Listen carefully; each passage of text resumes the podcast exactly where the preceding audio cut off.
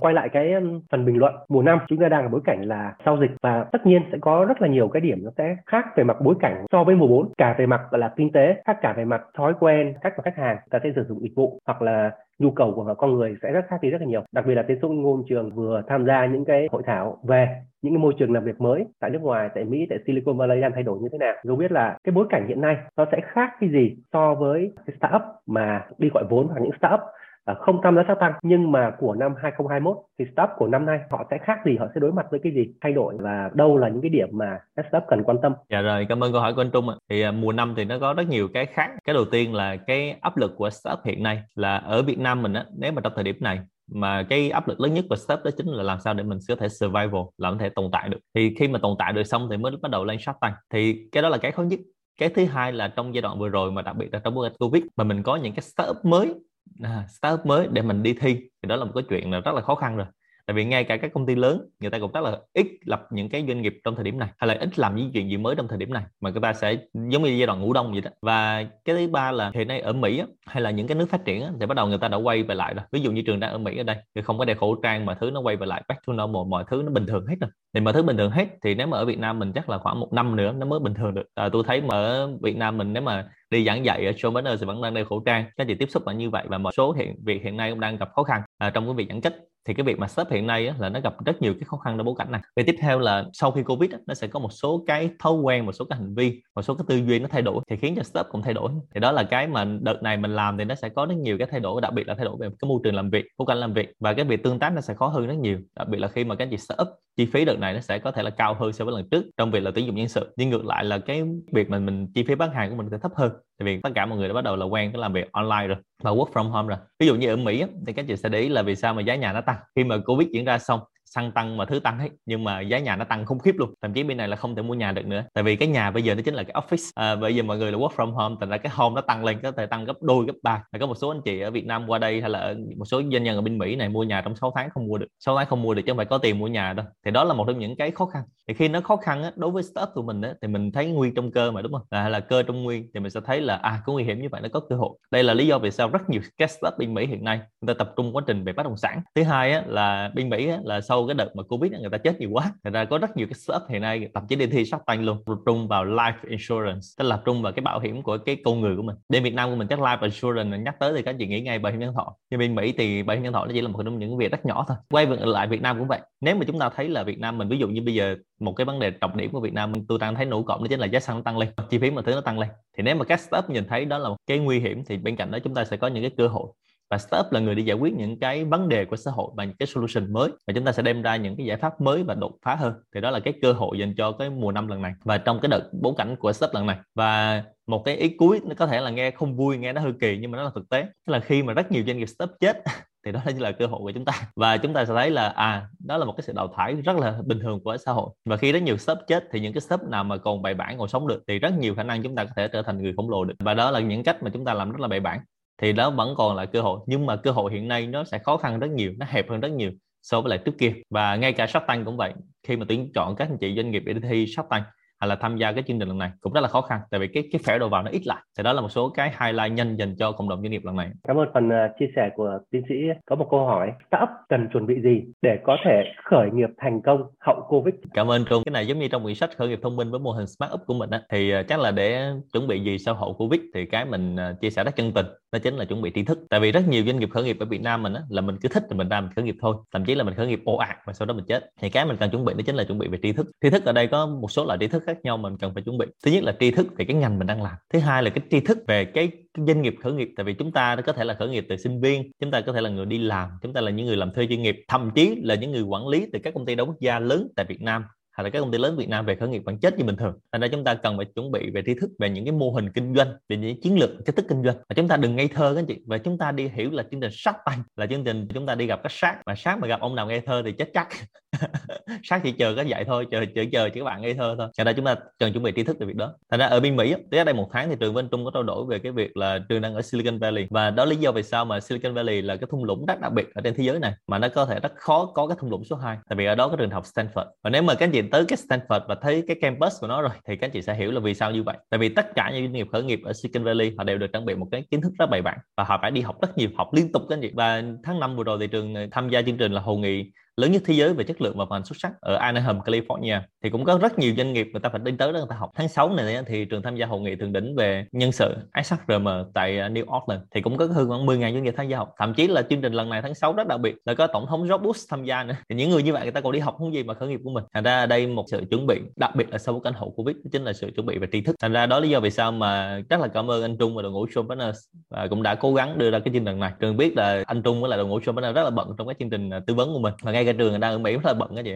và chúng ta phải làm với nhau để mang lại những cái nền tảng tri thức cho cộng đồng. Và nếu mà các anh chị có thể nâng cao cái này thì nó đỡ cái khả năng mà thất bại của chúng ta. Tại vì chúng ta không thể nào ngây thơ được về cái chuyện này. Chúng ta không phải là làm chơi cho nó vui. Và ở đây anh Trung là bà thầy lĩnh vực này rồi. Tôi chỉ nói ý cuối. Tôi thấy các anh chị là hy sinh. Thậm chí là đợt này các anh chị nói là bà đi quay đầu là tìm bờ đó. Vì chúng ta dùng những cái từ là chơi chứng khoán, chơi bitcoin. Chứng khoán với bitcoin nó là là đầu tư, nó không phải dùng để chơi. Thành ra là tương tự như vậy. Startup nó không dùng để chơi. Thành ra đấy là cái sự chuẩn bị. Và cái sự chuẩn bị chúng ta như thế này chuẩn bị thời gian như thế này đầu tư cho những tri thức như này nó rất là quan trọng trong cái việc làm. Và như chương trình sách tay 14 thì trường có hay nói là trường rất là tiếc khi các anh chị ở đây mắc những lỗi rất sơ đẳng và nó khiến cho mình hy sinh. Và những cái lỗi này hoàn toàn có thể chuẩn bị được hoàn toàn có thể fix được. Thậm chí là trước khi lên chương trình các chị fix xong là ok. Không phải ngẫu nhiên mà ms thành công như vậy đâu và tự nhiên họ lên được bốn sách đầu tư đâu các chị. Vì đằng sau có đội ngũ cố vấn và họ phải practice rất nhiều và chuẩn bị rất nhiều cái chương trình như vậy. Thì như vậy mới thành công được. Đó là một số cái thông điệp dành cho các anh chị lần này.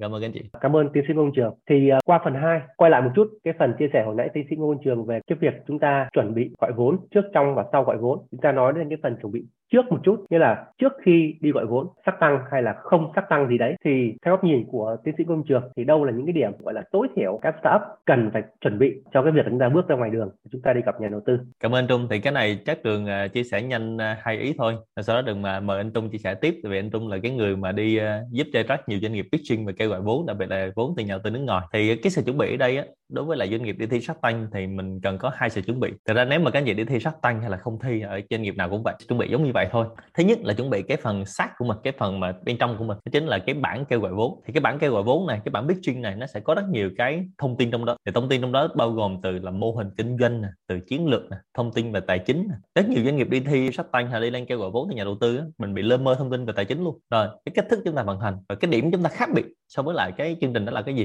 Thì chúng ta sẽ chuẩn bị nguyên một cái bản thông tin về kêu gọi vốn như vậy nó gọi là cái bản pitching deck cái bản pitching deck này, hiện nay tôi thấy là ở Việt Nam mình rất ít người được à, đào tạo hay là được hướng dẫn về cái pitching deck này. Thành ra rất nhiều người lên đó nói lăng man và đặc biệt là lên Shark Tank có rất nhiều người kể chuyện cái câu chuyện của mình à, câu chuyện của mình nó chỉ là feeling thôi, không có thông tin nào để người ta đầu tư được. Người ta nghe xong người ta rất là xúc động nhưng mà không biết là làm gì với nó. Thì đây, các anh chị cần phải chuẩn bị cái phần đó là cái phần đầu tiên. Và số 2 sau khi mình có được cái phần xác rồi đó, thì bây giờ tới phần hồn á, là mình phải làm sao để mình nói cho người khác được thì cái phần này nó được gọi là cái phần speech, một cái bài phát biểu khi kêu gọi.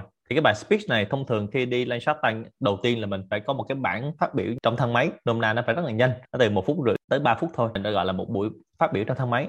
Elevation speech. Thì sau đó mình làm sao mình nói trong một phút rưỡi tới 3 phút, người ta hiểu được doanh nghiệp của mình đang làm cái gì điểm khác biệt là gì và mình cần kêu gọi là cái gì? Và trong cái speech này của mình á, mình phải có một cái phần là CTA là call to action. Tức là sau khi mình chia sẻ xong thì mình muốn người ta làm gì? Mình muốn cái ông ngồi đó người ta làm gì? Call to action. Ví dụ như tôi muốn anh Trung đầu tư cho tôi 20 tỷ, lấy 5% của phần. Thì đó là rất là rõ ràng về kêu gọi action và mình phải xác định được cái tâm thế này. Thành ra cái phần pitching này thì thứ nhất là các chị phải có sự chuẩn bị. Thứ hai là mình phải tập luyện. Giống như anh Long LMS anh tập luyện ngày đêm, tập luyện liên tục để mình có cái phần trình bày này. Mặc dù ảnh là một trong những người đã nói trước đám đông rất nhiều lần rồi. Và thứ ba là mình sẽ chuẩn bị, bên trong á, là chuẩn bị sẵn những cái câu hỏi thường gặp. Ví dụ mà nhà đầu tư của mình hay sát của mình, người ta sẽ hỏi những câu gì? Mình chuẩn bị sẵn luôn. Mà mình nói chuyện rất là tự tin. Và tất cả những cái thông tin này nó đều phải tín thực và đều là trung thực và xác thực. Thì như vậy các anh chị kêu gọi nó mới rõ ràng được. Thì đó là một số cái sự chuẩn bị dành cho các chị đi thi sát tăng hoặc là bất kỳ anh chị nào khi muốn nói chuyện của một nhà đầu tư. Và tất cả những thông tin như vậy thì John Bernard đều đã cố gắng để mang tới các anh chị trong cái chương trình đào tạo hay tư vấn để làm sao cho các anh chị có những cái thông tin được đóng gói lại, package lại và chúng ta có thể đi gặp nhà đầu tư một cách rất rõ ràng, tự tin. Và nếu mà cuối cùng các anh chị ở đây mà trong shop của mình mà không có ông nào đi nói được, không có làm được việc đó, thì đó là lý do vì sao chúng ta phải cần những người cố vấn những người tư vấn và những người có thể đi nói giùm chúng ta nữa. Chứ không phải lúc nào mình cũng tự đi nói. Tại vì không phải lúc nào các anh chị làm giỏi cũng là người đi nói giỏi. Và nói giỏi đây không phải là mình nói cho nó hay, mà mình nói những thông tin mà ta cần nghe và mình phải xác thực, mình phải rất là tự tin trong thông tin đó. Thì đó là một vấn đề về AI anh Trung ở đây là một trong những chuyên gia về AI chuyên nghiệp, mang tầm cỡ quốc tế. Thì anh Trung có thể chia sẻ thêm với mọi người. Thì đó là một số cái phần trường có thể gợi ý cho các anh chị có thể là chuẩn bị không những là với Shark Tank mà với các nhà đầu tư khác. Thì có thể mời anh Trung chia sẻ tiếp về cái sự chuẩn bị đó đặc biệt là sự chuẩn bị làm sao cho rất là chuyên nghiệp thông qua case thực tế và đặc biệt là làm việc với nhà đầu tư lớn hay là với góc độ về AI nó như thế nào. Và xin mời anh Trung. Rồi cảm ơn ờ, phần chia sẻ rất là thú vị của tiến sĩ công trường. Thực ra thì Trung sẽ chia sẻ thành một số ý như thế này. Thì đầu tiên á, là mọi người sẽ cần quan tâm đến cái, cái phần cứng một chút. Phần cứng ở đây được hiểu là giấy tờ bộ khung những cái gì mà doanh nghiệp của anh chị có anh chị cần chuẩn bị trước. Chúng ta ví dụ như này, ít nhất là những cái tài liệu về doanh nghiệp chúng ta cần phải có sẵn những một bộ giấy đăng ký, kinh doanh,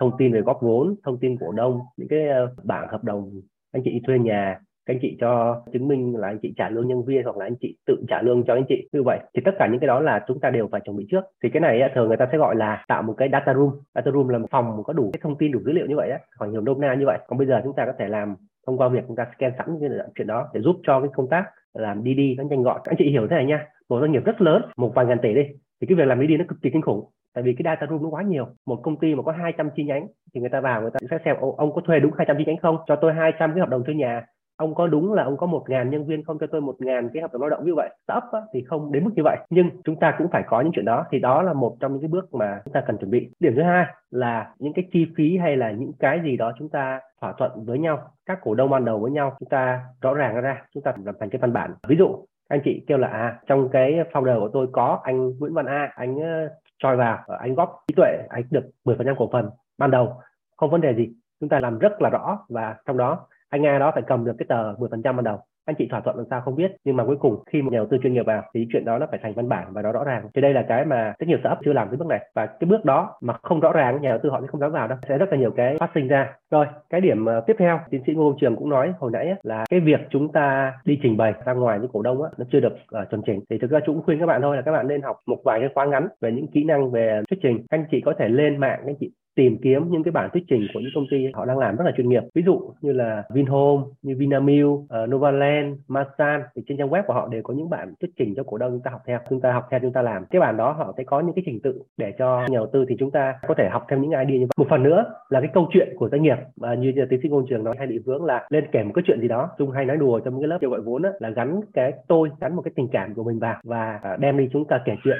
Nghe thì nó rất là hay nhưng nhiều lúc nó không liên quan. Đặc biệt là khi chúng ta trình bày tới nhà đầu tư tổ chức hoặc nhà đầu tư chuyên nghiệp thì nó càng không liên quan. Nên ví dụ ha ngày xưa chúng có uh, cô bạn nhà hàng xóm rồi một ngày đẹp trời cô bị uh, ung thư này nọ Ờ, cô mất mình rất là thương tiếc. Sau đó thì mình stop mình ra một cái một cái món ờ, kem lạnh gì đó đại khái vậy. Nghe một câu chuyện nó personal hơi cái việc cảm động nhưng đặt trong bối cảnh kinh doanh ấy, tất cả những thứ đó bỏ ra. Ví dụ ngày xưa anh founder đó anh bị ốm đau anh phát hành ra một cái thuốc gì đó. Ok chả vấn đề gì cả nó không có liên hệ gì với cái câu chuyện của sản phẩm. Mà ngược lại là câu chuyện sản phẩm đó người ta đi người ta giải quyết được cái gì? Chứ không quan trọng nhất là tại sao nó sinh ra cái sản phẩm đó vậy vì lý do lịch sử sinh ra nhưng mà sinh ra xong á ông đi bán hàng sao ông đi giải quyết làm sao thì cái đó là cái người ta quan tâm hơn. Qua câu chuyện đó thì à, mình cũng nhắc luôn là các bạn cần nhiều version của một câu chuyện doanh nghiệp. Các bạn đi kể với nhà đầu tư cá nhân. Nhà đầu tư cá nhân đã được hiểu là hàng xóm các bạn cũng được nha. Cô bán nước ngoài đường, các anh chị à, bạn bè của mình là một version của nhà đầu tư cá nhân. Version thứ hai là những nhà đầu tư chuyên nghiệp như là quỹ đầu tư. Họ cần một version khác. Và cuối cùng đó là một version để kể chuyện cho những cái đối tượng công ty chứng khoán, những đối tượng đối tượng trung gian. Rất nhiều version. Khi có version đó thì các bạn có thể gắn luôn với cái việc là các bạn làm cái phần định giá doanh nghiệp như hồi nãy tiến sĩ công trường và làm nó đơn giản thôi, đơn giản và dễ hiểu chị ha. Startup làm cái định giá thì rất là nhiều phương pháp, như mọi người có thể lên YouTube của trong partner, mọi người xem cái hướng dẫn về các phương pháp định giá. Chúng ta lựa một phương pháp định giá nào cực kỳ dễ hiểu, ai cũng hiểu hết. Các anh chị muốn dùng DCF các anh chị muốn dùng ờ, PB PE phương pháp nào cũng được, miễn là nó dễ hiểu và càng dễ hiểu càng tốt tại sao? Những cái phương pháp định giá, lâu lâu mà trên sách tăng mình hay nghe nói là bị bị ngáo giá hay ngáo đi chép gì đó. Không phải do cái cách cái phương pháp đó mà do trong lúc quá trình làm á các bạn đưa một bạn nào đó làm file đó và kéo Excel một cách không giải thích được thì đó là vấn đề không phải vấn đề nằm ở những phương pháp định giá. Thì đây là những cái và rất là cơ bản khi mà chúng ta chuẩn bị đi gọi vốn để gặp nhà đầu tư chúng ta phải sẵn sàng uh, giải thích cho nhà đầu tư. Rồi cuối cùng thì uh, quay lại đó là những cái sự chuẩn bị trước. Thì trong cái bước chuẩn bị trước á, thì còn bước cuối cùng thì mọi người cũng để ý đó là cái đường lùi của nhà đầu tư. Khi nào người ta exit thì chúng ta cần phải có kịch bản chúng ta trả lời. Không có nhiều tư nào đầu tư 100 năm cho doanh nghiệp các anh chị cả. Người ta có thể có đầu tư một năm 5 năm 7 năm 10 năm tùy. Có quỹ đầu tư thì họ sẽ có một cái time frame nhất định là tôi chỉ được đầu tư 5 năm tôi tôi chỉ được đầu tư 7 năm hoặc là có quỹ quỹ đầu tư có thời hạn. Với là quỹ đó thời hạn 10 năm thì uh, họ đầu tư làm sao không biết nhưng mà đến năm thứ hoạt động thứ 10 là họ phải đóng. Cái time frame nó cũng quan trọng để chúng ta nói chuyện với các nhà đầu tư. Cái những cái điểm tiếp theo là những cái option nào để cho nhà đầu tư họ có thể exit được? Ví dụ như là các anh chị lên IPO các anh chị bán lại cổ phần các anh chị gọi round 2 round 3 gì đó thì các chị chuẩn bị hết tất cả những kịch bản đó để chúng ta có cơ sở chúng ta nói chuyện với nhà đầu tư. Thì đây là những cái mà chia sẻ gọi là thực tế một chút hay bị vướng khi mà chúng ta gọi vốn với nhà đầu tư thông qua cái chia sẻ vừa rồi thì hy vọng các chị có thêm một chút góc nhìn. Thì uh, cơ bản tôi có nói là cái chuyện giấy tờ doanh nghiệp nó rất quan trọng quan trọng hơn các anh chị nghĩ rất nhiều và chúng ta không nên chủ quan. Cái việc là chúng ta ghi tất cả những cái thỏa thuận ghi tất cả những cái chi phí các chị đã làm thành tài liệu thì cái đó nó là một phần không thể thiếu trong quá trình làm BD và các quyết định của nhà đầu tư.